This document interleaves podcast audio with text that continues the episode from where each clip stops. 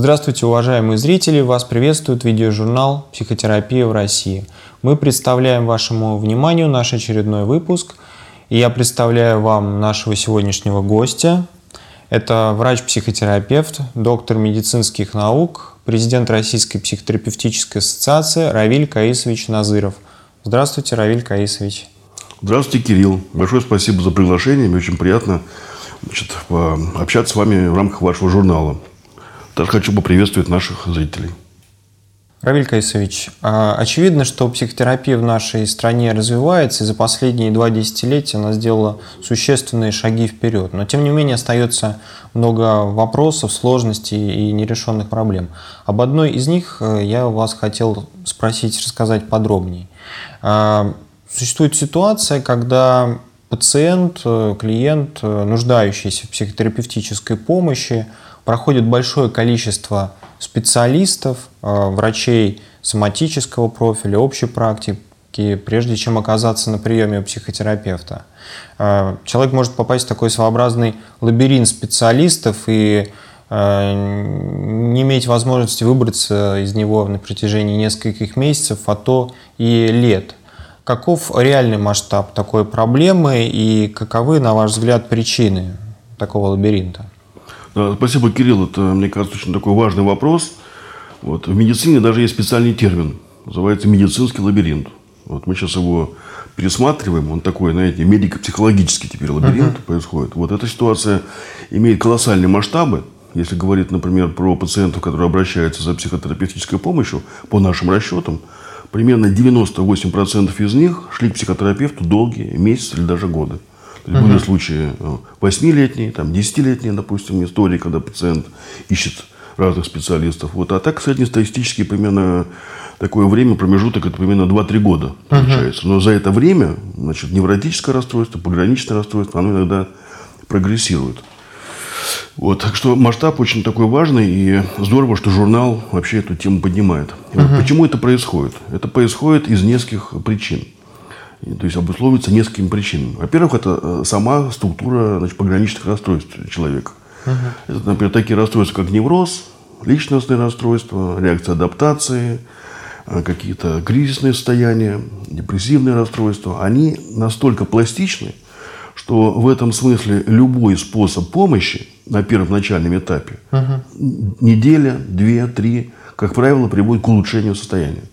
Эта угу. проблема называется в медицине, описывается как плацебо-эффект, когда человек, придя к специалисту, видит убежденного специалиста, угу. надеется на то, что будет оказана помощь, и в этом плане на 2-3 недели, как правило, наступает улучшение.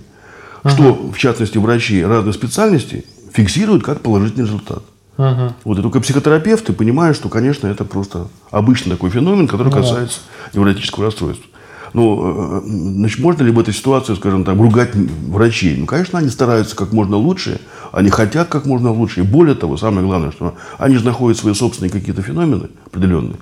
Если uh-huh. мы сами придем к неврологу сегодня, вот что, думаете, нас выпустят э, здоровыми и живыми, и выяснится, что у меня остеохондроз, у вас остеохондроз, а у меня там еще, не знаю, там черепно-мозговые травмы были впоследствии. Uh-huh. Поэтому такие маленькие какие-то проявления невролог склонен будет рассматривать как э, причины, например, панических атак, который uh-huh. он опишет диэнцефальным кризом и начнет их лечить. Uh-huh. Врач-интернист, врач-терапевт посчитает, что это вегетососудистая дистония, колебания uh-huh. давления. Ну и так далее. Uh-huh. То есть у всех врачей, всех практик невроз, ну, знаете, имеет свои собственные маски такие, называются, uh-huh. диагностические маски. И каждый врач, конечно, будет стараться вылечить, потому что врач искренне хочет это сделать э, хорошо собственному пациенту. Уже не может сказать, что вы здоровы, я не могу сделать. Поэтому э, эта проблема вот э, такая, она связана с самой сутью вот, угу. человеческого страдания и расстройств.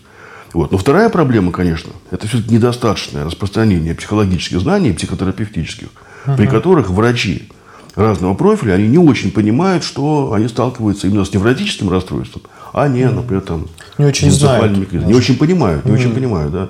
Вообще, это пограничная психиатрия, которая сегодня делает первые шаги. И, кстати говоря, мы очень делаем попытки обучать врачей-интернистов, но она все-таки, надо сказать, что пока еще, конечно, не, значит, не играет принципиальной роли. uh И тем более в ситуации введения стандартов и других подходов, сейчас требований медицинской администрации, чтобы было как можно качественная работа и больше были объемы помощи. Конечно, врачи теперь склонны как бы, вот этим пациентами заниматься.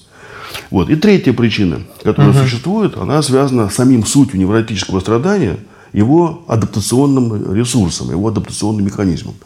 Дело в том, что для некоторых пациентов действительно достаточно э, обращаться только к неврологу или там, к другому специалисту.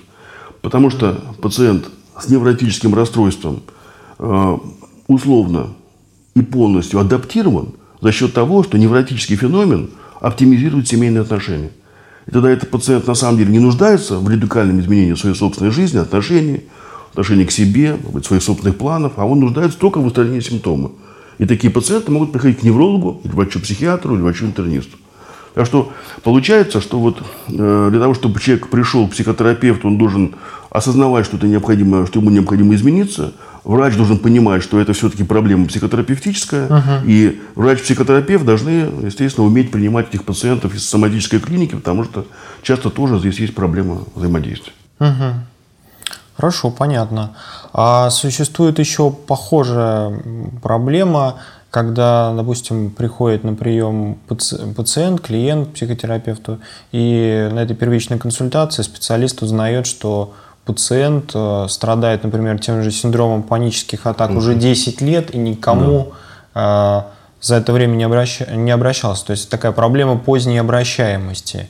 А, что вы можете сказать об этом, Равиль Кайсович?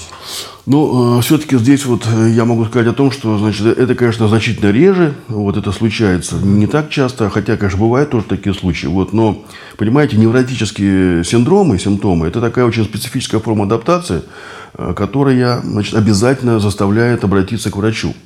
Uh-huh. Вот я могу просто сказать о том, что они меняются, это имеет тоже культуральный такой аспект. Например, там, лет 10 назад очень популярна у людей была канцерофобия.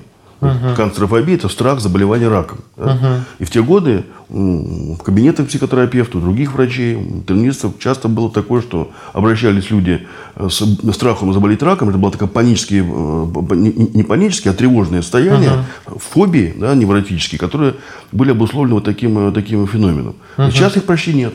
Почти нет. Угу. Вообще встретить сегодня канцерофобию – это большая редкость, и такого нет. Ответ очень простой. Что сегодня невозможно э, э, канцерофобию использовать в качестве механизма управления э, социальным окружением. Угу. Что если ты жалуешься на канцерофобию один день, два, три, пять дней, тебе скажут, ну, надо пойти сдать онкофакторы. Вот, если боишься, что они там все по нулям, ты не сможешь этим пользоваться. Угу. Поэтому сегодня, когда невроз нашел эту замечательную феномен панические атаки, которые угу. на самом деле на 98% это невротические, это невротический феномен, то это как раз заставляет родственников обращаться угу. к врачу, стремиться обратиться к врачу. И поэтому э, этот феномен поздней обращаемости мы все-таки можем рассматривать как то, что человек обращается поздно к психотерапевту уже. Вот.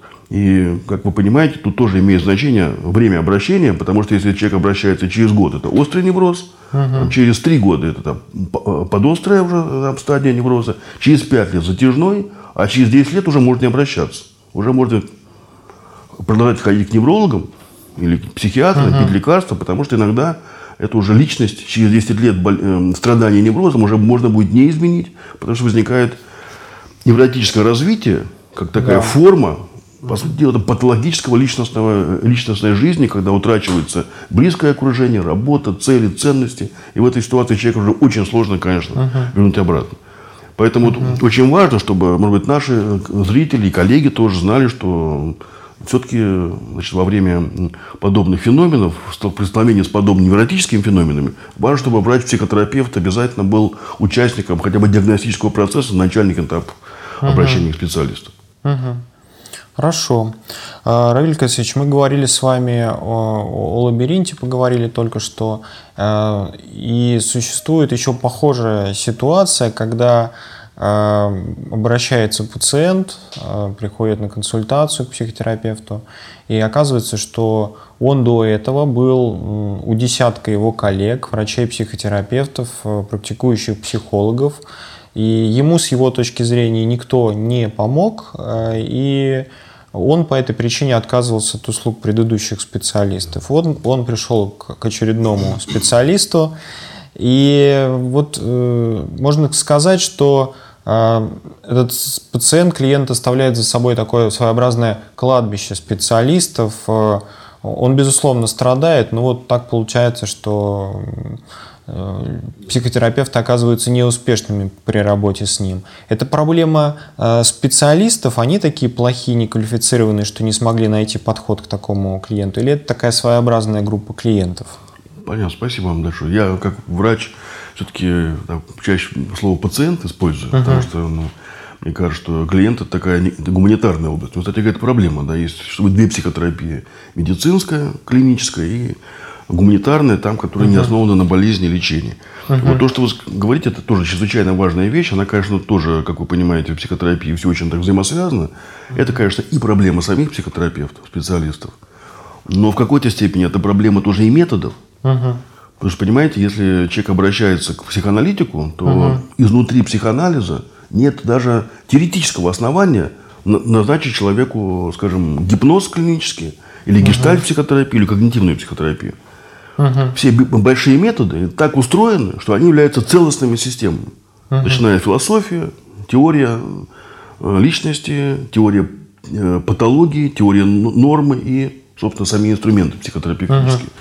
И поэтому представить себе, что человек, если пришел к такому классическому психоаналитику, и психоаналитик его направят там, за симптоматической помощью гипнотизеру, такого в принципе невозможно. Uh-huh.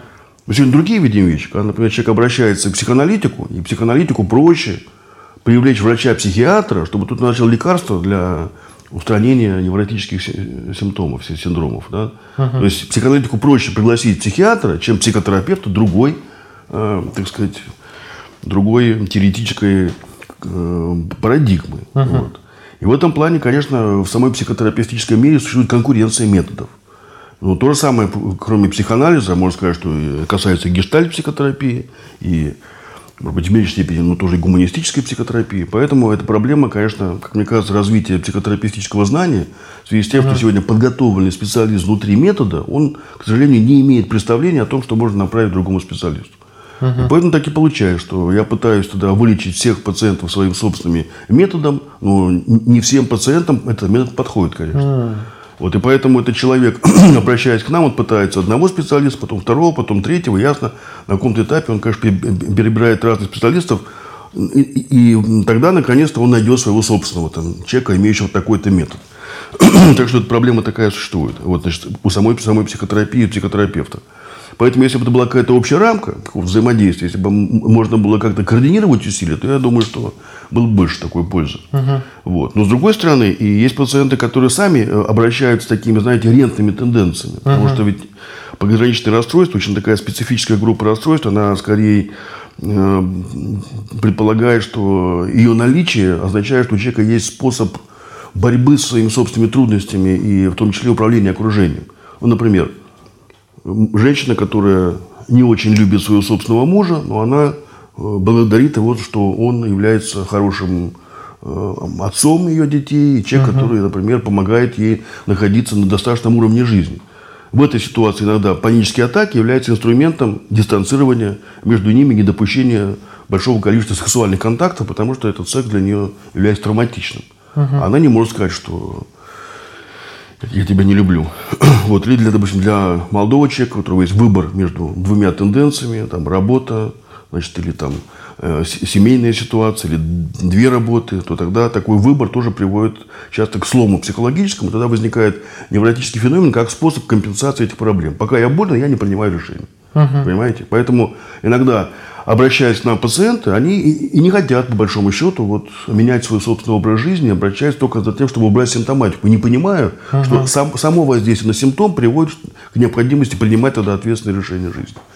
Это в этой ситуации, uh-huh. конечно, часто они уходят от психотерапевта, в том числе, когда замечают, что э, психотерапия становится эффективной. Uh-huh. Это вот э, такой феномен, который есть и в мире неврозов, и других расстройств. Например, в мире э, алкогольной зависимости, когда мы тоже видим эти проблемы в семьях, например, там, да, которые происходят, там, э, семьи, имеющие созависимые отношения с родственниками uh-huh. и так далее. Вот так что это, конечно, такая проблема существует. Хотя э, если бы мы говорили, что все психотерапевты прошли бы качественную подготовку по пограничной психиатрии и были бы врачами, то, конечно, они могли бы большее количество таких случаев не желающих да, людей меняться, они, конечно, тогда могли бы их не включать э, в собственную программу терапии, предлагая им тоже все-таки принять решение. В частности, например, в медицинской психотерапии, в клинической, сегодня это процедура заключения психотерапевтического контракта, как такой начальной методики психотерапии, которая угу. определяет зоны ответственности. Очень часто ну, способствует тому, что тогда все-таки мы не берем в терапию людей, которые не мотивированы, не готовы угу. и не хотят меняться, а которые на самом деле, обратясь к нам, потом нас сделают тоже одними из участников этого кладбища психотерапевтов.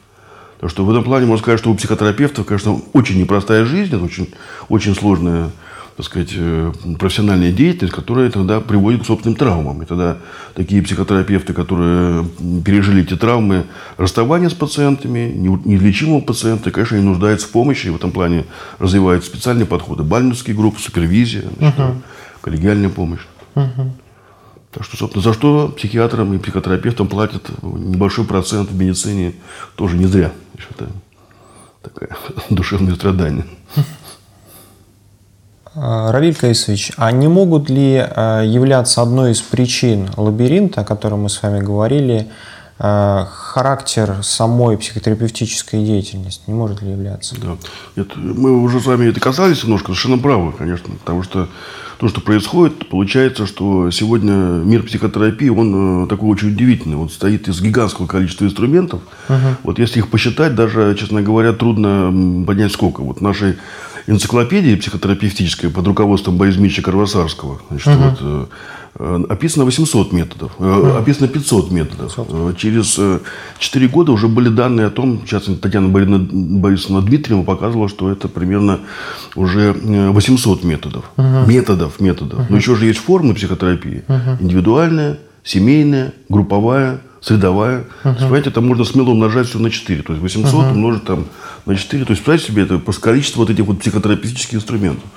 Вот. И в этом плане, конечно, надо сказать, что специалист владеет каким-то одним избранным методом. Uh-huh. Ну, конечно, в России нет такого количества, но когда мы проводили исследования, Российская психотерапевтическая ассоциация, в частности, uh-huh. вот, по регионам, по образовательным центрам, но выясняется, что все-таки около 50 точно есть. 50 uh-huh. разных методов. Понимаете, вот психоанализа там и заканчивая там, психосинтезом, например, там, uh-huh. там, другими какими-то интересными такими вариантами. Поэтому получается, что пациент в какой-то степени является таким заложником э, выбора психотерапевта. Он так учился, и поэтому, когда ко мне приходит пациент, а я, например, гестальтист, значит, тогда всегда будет горячий стул. Вот если я трансактный аналитик, тогда у вас всегда в голове будет родитель, взрослый ребенок. Да, стратегия какая-то. То есть это, это, к сожалению, проблема нашей специальности. Вот. И вопрос, конечно, он э, тут очень сложный, потому что э, пациент, который обращается, должен понимать, что есть какая-то вот э, значит, ответственность самого человека, который обращается. Угу. В этом плане медицина чуть-чуть здесь имеется некая такая более четкая позиция, потому что все-таки там есть задача вылечить угу. значит, расстройство.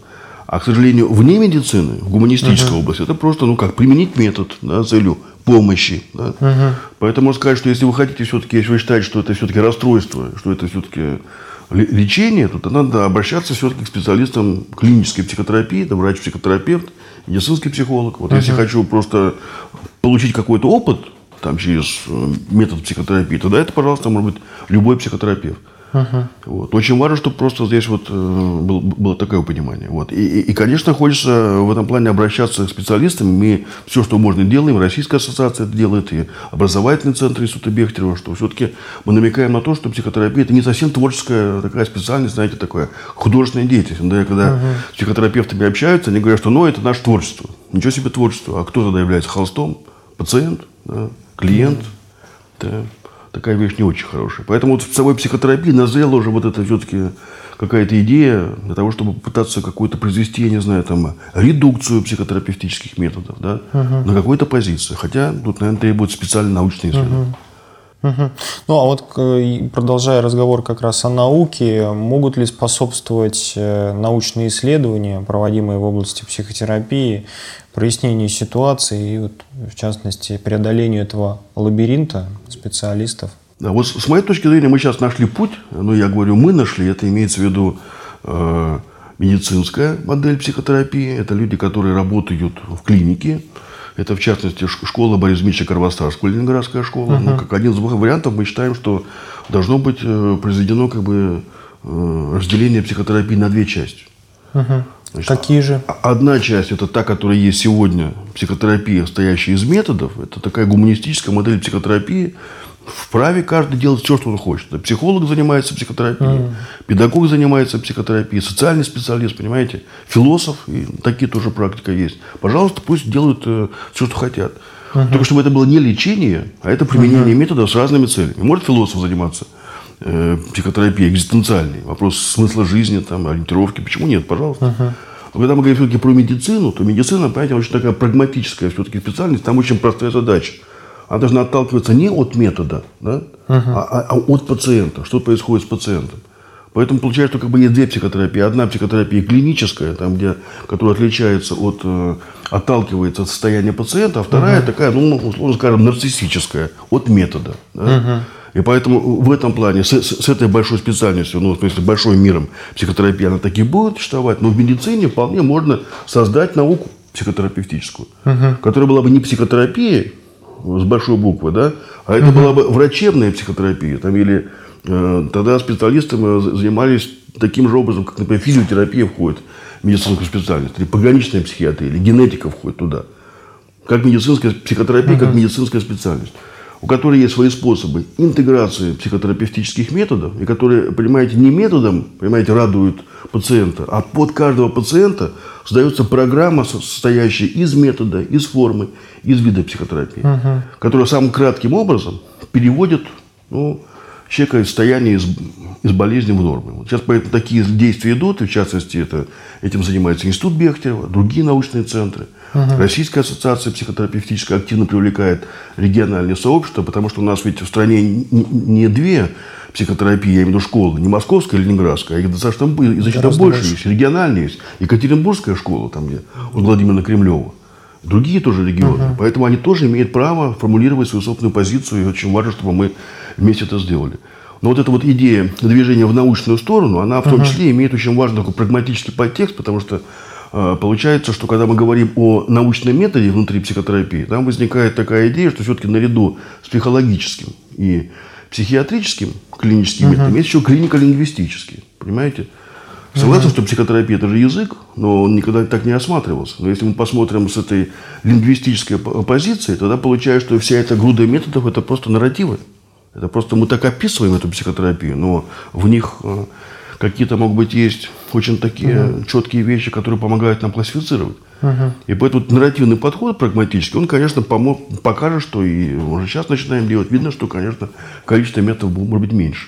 И самое главное, появится некая общая рамка. Что человек приходит к психотерапевту, и мы назначаем ему программу, состоящую из одного, второго метода, третьего формы, и это поможет ему в лечении.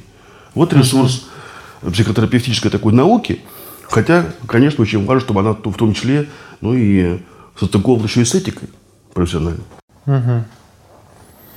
А вот э, про этику хочется спросить подробнее, э, что вы имеете в виду, и вот говоря об этическом кодексе э, психотерапевтов, существует ли он на настоящее время в Российской Федерации, и Э, или вопросами этики занимаются сами психотерапевты, то есть сам специалист в каждой конкретной ситуации с каждым клиентом решает, э, прислушивается к себе, э, к своей совести, внутренней этике и принимает, выбирает тактику своей интервенции, поведения с конкретным клиентом в каждой конкретной ситуации.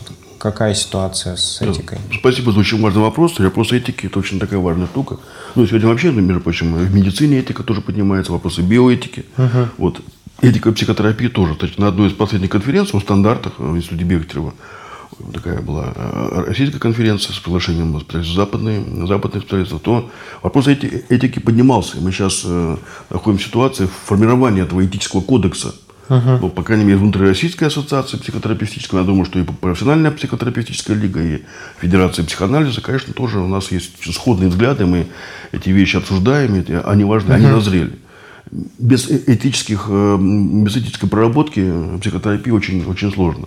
Психотерапия такая специфическая специальность, когда психотерапевт помогает пациенту, включается с ним в такие тесные отношения, что на каком-то этапе жизни он становится самым близким человеком в жизни. Угу. Даже можно сказать, что не человеком вообще. В, модели психо, современного понимания психотерапии он как бы становится вторым я пациента. То есть, угу. Представляете? Угу. Второй я, как пациенту кажется, да, угу. который имеет свои собственные интересы, в том числе властные, меркантильные, сексуальные иногда.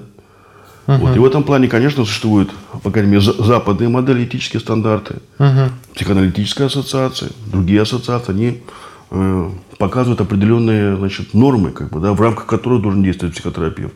Uh-huh. До разработки стандарта в программах обучения мы говорим об этих вещах. Как бы, да, мы пользуемся пока западными моделями. Uh-huh. Они очень... А какие эти нормы? Вы могли бы Они очень рациональны. Например, э, с пациентом в процессе психотерапии и через какое-то время после окончания психотерапии не может быть никаких отношений. Не может быть дружбы. Я не могу звать его себе в гости, а он не может звать меня к себе. Я не могу брать uh-huh. него деньги в долг да, или uh-huh. давать ему какие-то деньги.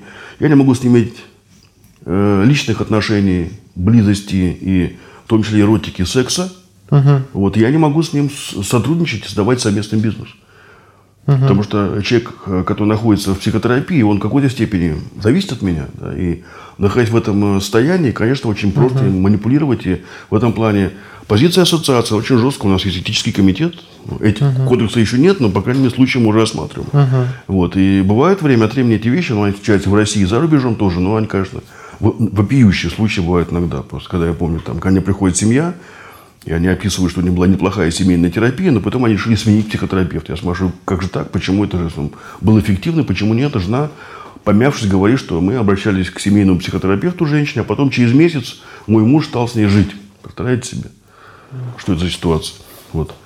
Таких фактов, слава богу, их не так много. Uh-huh. Вот, но они время от времени проявляются, и, конечно, это наша задача сделать так, чтобы этого, в принципе, не было. Людям, которые обращаются к психотерапевту, хочется сказать, что они тоже должны понимать, что психотерапевт тоже человек. Да? Они должны тоже помогать своей стороны. Никаких контактов вне сессии. Только uh-huh. терапия. Вот. И еще один важный аспект э, психотерапевтической как бы, этики, он, конечно, должен касаться науки тоже. Науки тоже. Потому что наука в этом плане, она может, не знаю, там, ну, произвести какие-то, не знаете, такие способы лечения, которые будут на грани Э, возможностей э, пациента. Да, это же свободная личность. Вот и поэтому, в частности, в современных стандартах научных исследований Пере и Бауман, наш э, профессор Абабков, они показывали, что есть обязательно этическая приемлемость проведения процедуры психотерапевтической. То есть каждый uh-huh. раз, включаясь в психотерапию, мы обсуждаем с пациентом, это он может сделать или нет. Uh-huh. Вот. И сам uh-huh. пациент, тоже является участником, он дает себе отчет, возможно для него это или нет. Это, это обязательное участие. Потому что если тебе вопрос не обсуждать, да, возникнут э, всякие проблемы, которые трудно предугадать. И, в частности, обрывы психотерапевтических практик. Например, помню случай, который случился с одним нашим молодых коллег. Он общался с пациенткой. Это была гештальт-процедура. Пациентка общалась с собственной матерью. Они не обсудили там границ этого э, контакта. И после этого пациент сказал, что я, я хочу убить свою мать. Ну, обращаясь к психотерапевту. Говорит, так делай, что хочешь, сказал гестальтист. И мать, и она э, как бы символически совершила вот это такое удушение матери. Но когда пришла в себя, начала смотреть по сторонам, пытаясь понять, кто отвечает uh-huh. за ее это вот такой явно неморальный поступок. И uh-huh. обратили внимание, что, конечно, психотерапевт, который подтолкнул ее, получается, что это был вопрос вот такого этического свойства. Угу. Терапия была прервана, она потом обходила другому психотерапевту, жаловалась на нее, хотя мы понимаем, что, конечно, там... Ну, на его месте мог бы быть на его и месте гештальт, другой человек, абсолютно человек. это не, не, не касается, да. Я просто э, приведу просто пример, конечно, это не, не, не относится к гештальту. Другое было бы то, что, то, что все что угодно, да. Вопрос только в том, что мы должны были обсуждать здесь да, процедуру и действия, что угу. Значит, вряд ли нужно было допускать, чтобы там такие, может быть, были э, такая интервенция, да, которая нашла в разрез с этикой. Может быть, нужно было позже это сделать, может быть, вообще можно было как-то пойти другим окольным путем. А это uh-huh. была такая быстрая, скорая помощь, которая теоретически была совершенно верна. Почему не проявить это действие там, по отношению к человеку, который вызывает у тебя злость да, или ненависть даже. Ну, оказалось, что это за пределами возможного. Uh-huh. И вот э, этика это как раз должна ограничивать, в том числе и пределы возможного в науке, и в практике, да, и в, в отношениях с терапевтом. И, uh-huh. и всего персонала тоже. Потому что часто мы думаем, что это касается только психотерапевта, но сегодня психотерапия расширяется, она приходит в клинику, туда там включается другой персонал, психолог медицинский, клинический э, психолог, специалист угу. социальный, медицинский персонал, медицинская сестра, социальный работник. Все они должны понимать, что этот пациент ну, нуждается в особой опеке и, и границе контакта с ним. Раиль Каисович, я благодарю вас за то, что вы согласились прийти поучаствовать в записи выпуска. Спасибо большое. Спасибо за ответы на вопросы. Гил, спасибо вам за необычные вопросы. Это, мне кажется, вопросы, которые помогут нашим зрителям ну, про, э, значит, проанализировать некоторые аспекты своего отношения к психотерапии. Угу. Уважаемые зрители, спасибо большое за внимание. Всего доброго. Спасибо вам. Всего доброго.